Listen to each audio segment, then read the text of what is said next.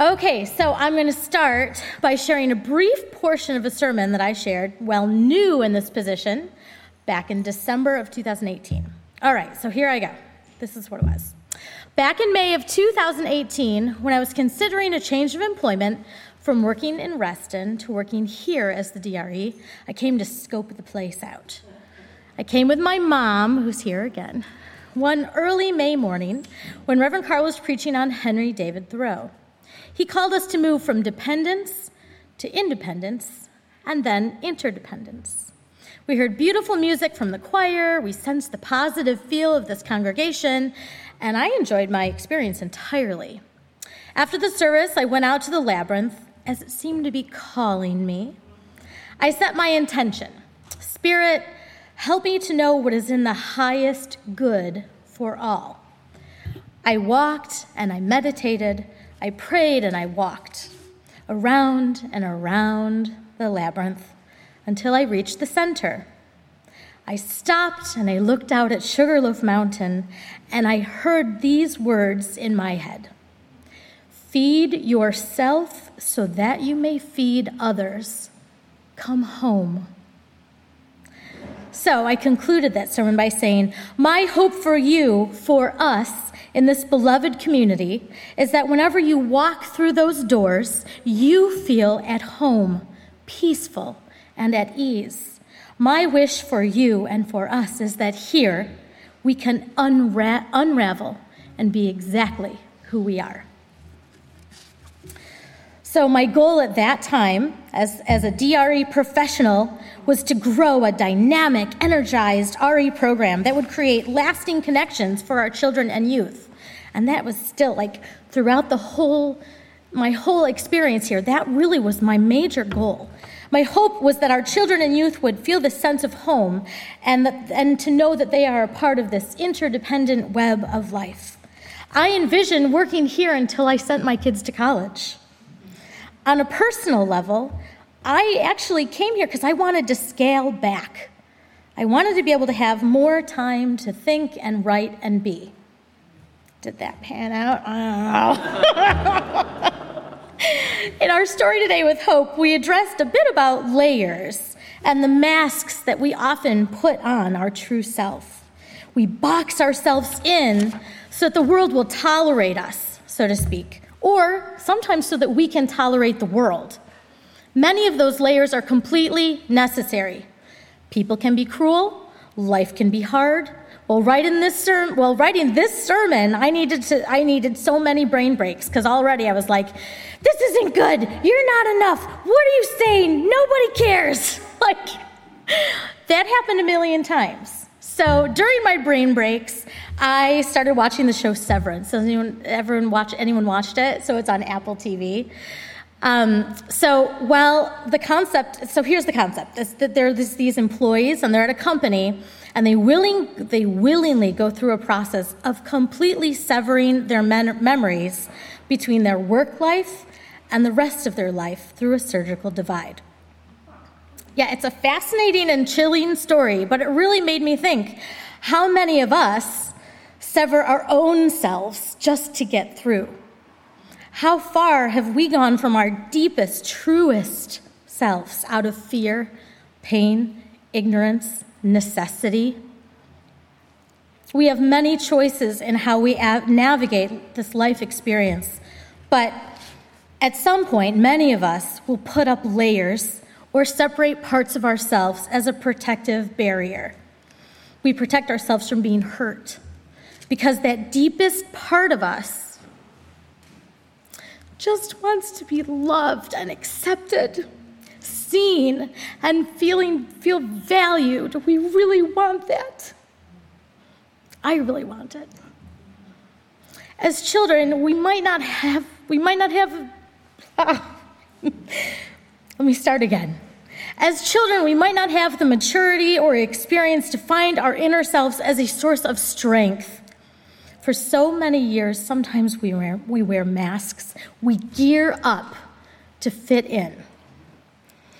I have worn so many layers throughout my life, and they have been heavy. I've covered up so much that at 38, when a beloved friend's husband died suddenly, I took a long, hard look at my life and I realized I didn't even recognize myself anymore. There's nothing like death to help you reevaluate life, right?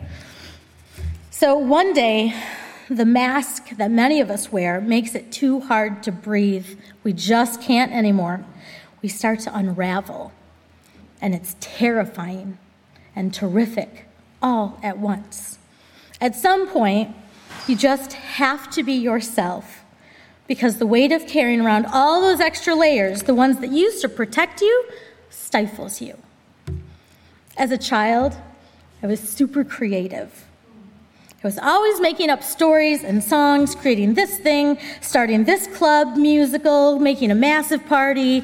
I prized myself in being able to create anything I needed with whatever was in front of me. Creativity was my home. Creativity is my home. I remember some of my first protective layers. In first grade, and my mom knows this story well. In first grade, my teacher, Mrs. Baglia, she told the class to take out a paper and crayons and to draw anything. I raised my hand and I was like, What do you mean, like anything? And her response was, Just anything. I was like, That's a huge task. I mean, anything. So I looked at what other kids were doing. They were drawing houses and trees and cats and cars. And I was like, that is not anything. That, those are something, right? That is not anything. They were things. So, not knowing how to draw anything, I got a bunch of colors and they made a ton of circles and squiggly marks. It was just it was a colorful jumble mess. But it was anything. when I turned it in, my teacher asked me what it was, and I, res- I responded anything. And, and she thought I was trying to be funny. Like, she thought I was trying to be silly. And she said, Next time, do what you're asked. And I was like, Okay. so she even had a meeting with my mom. Apparently, anything was actually something. Thankfully, my mom thought that my drawing was delightful so it wasn't a problem at home, but the first layer was. There are unspoken rules that you don't understand, but you must follow. So don't mess up, or you might get in trouble at school. I tried super hard to follow these unknown rules, but my creative thinking followed me everywhere I went. in math, when we learned how to add large numbers, I always broke it down in chunks that made sense to me, which, by the way, is now exactly how they teach math, right? Okay, but back in the 1980s, that was not what they did. There was a way to do it, and you had to do it right, okay? So, for example, if I say, Would you please add 52 plus 63 and let me know what the total is? Go ahead, figure it out. Go ahead. Anyone got it? If you got it, yell it out. 52 plus 63. I know Toby has it over there. I see him smiling. Come on, guys. What is it? 115. Okay. All right. So you've got the answer. Now, there's a million different ways that you could figure that out, like tons. And I'm sure that the way that you did it might not be the way that I did it, right? So here's how I would do it. I know that 50 plus 50 equals 100. That's easy right? So then you need to add the 2 from the 52, so that's 102. And then you need to add the 13 from 63. So that's 102 plus 13. Break it down further. 102 plus 10 is 112, plus 3 is 115. Okay, so it makes sense to me. It's one strategy to get the correct answer. But to me, it was like the fastest way to do it. In fourth grade, I took a math test, and I kept getting all the right answers at the end. But I didn't follow the right process. So every single question got points off. I could never get a 100 on the test. And I was like, I'm getting it right. But I was doing it wrong. So um, they did teach me the rules, but I felt like the rules were harder to follow than the system that I had, right? So I just, I could figure out the answers, but I could never do well, well on tests. So I was put into modified math right? There's another layer, bad at math, which I am not bad at math, P.S. okay, especially because now they teach it that way. It's like? So you get the picture with the lay- layering thing, right? It adds up. Got it. Over the years, my creative self continued to get crushed because of the rules. So after a while, I gave up. I just gave up. So, what I began to do without realizing it was lowering my bar to the point where I did only things I knew I could do within the rules. Constantly feeling like a failure or being rejected, not at home, by the way, but in the rest of the world. It just it felt horrible. I can feel I like I feel like I hear Homer Simpson saying the lesson is never try. and so for 20 years I didn't. I chose to succeed at things that came relatively easy to me. After 20 years of safety, I applied to UUCF with the intention set to be my true self, to work as my true self.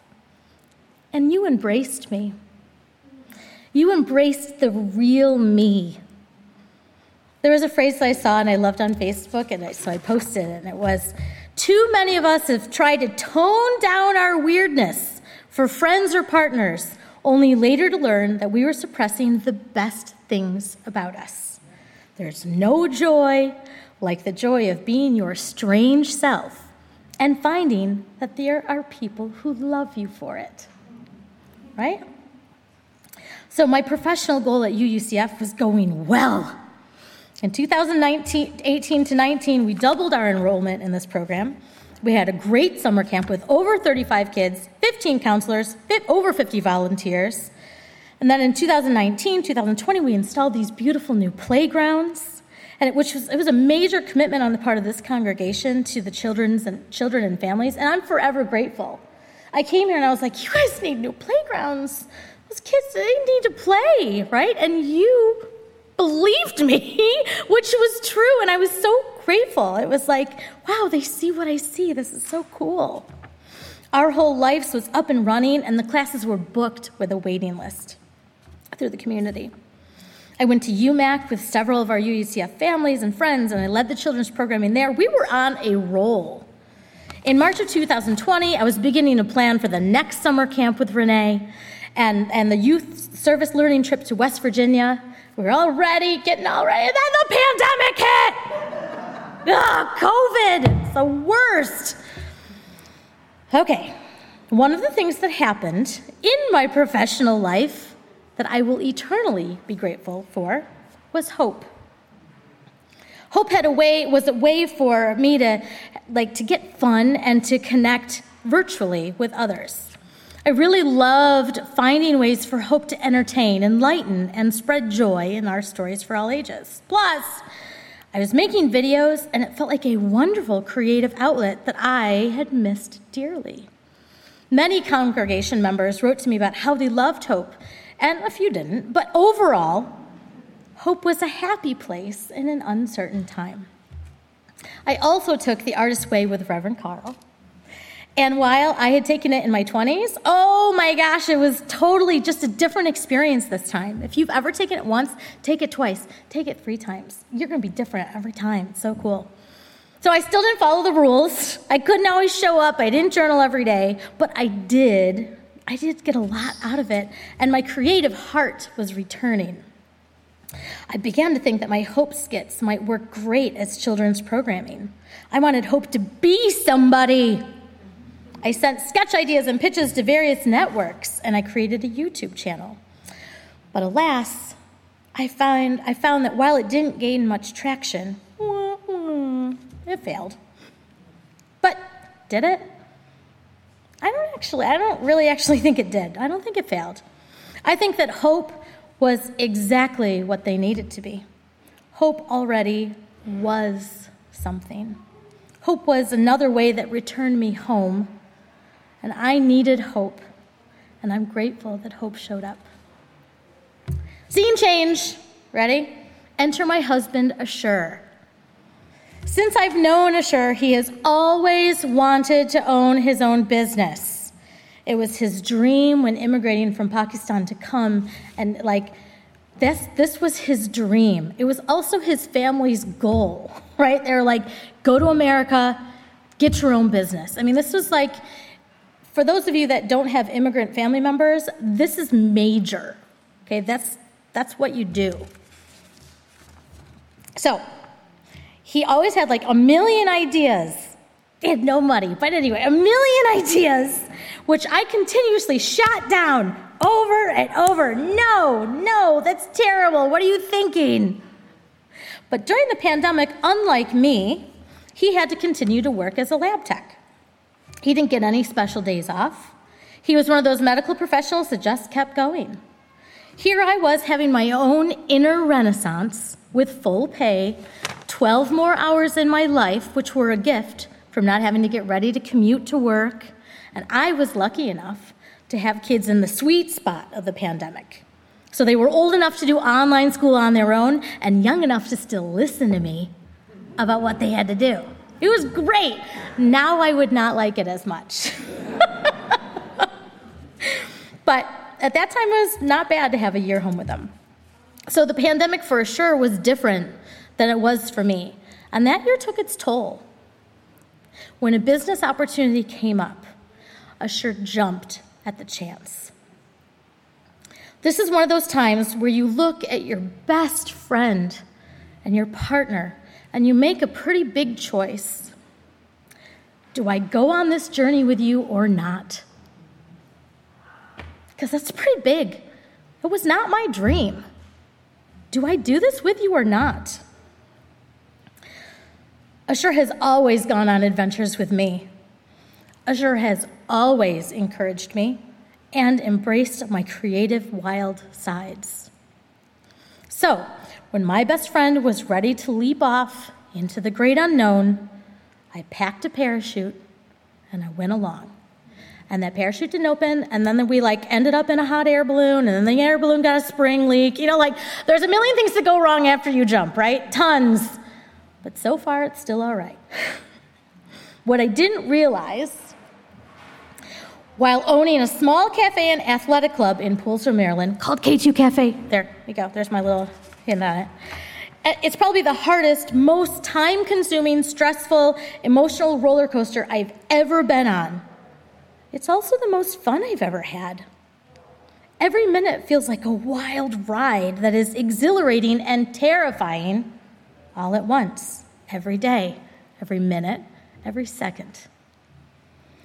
What I didn't realize is how my creative skills are needed every single minute. From menu planning to how we're going to pay for this to connecting with customers, it's non stop creativity in a way I've never done before. It's also scary, like almost all the time. It's really scary to work super hard and not know if it will crash and burn or be successful. It's really scary. I find it interesting that for so many years I only wanted to do what I knew could succeed. And here I am, in something I still have a long ways to go before we're successful. But the work just feels right. It was hard to reduce my hours last year at UUCF because I love working here, because you embraced me and I embraced you. It was hard to let go of something that was good. Really hard to let go of something that was good and I thought I would be here for the next 10 years in this role. So it was like I had to change my mind. It was not easy. And now, when I remember those words that I heard after walking the labyrinth four years ago here at UCF feed yourself so that you may feed others, come home. Mm. It cements further that being my true self. Ah, sorry, guys. my most authentic self, my creative self, is being home. I wish this peace for all of us. return to the home of your soul. What really matters is your one wild, wonderful, true self. And it matters that you are that in the world. With that, what a wonderful world it would be if we could all live as ourselves fully. Thank you, UCF. Thank you, Reverend Carl. You have a forever imprint on my heart.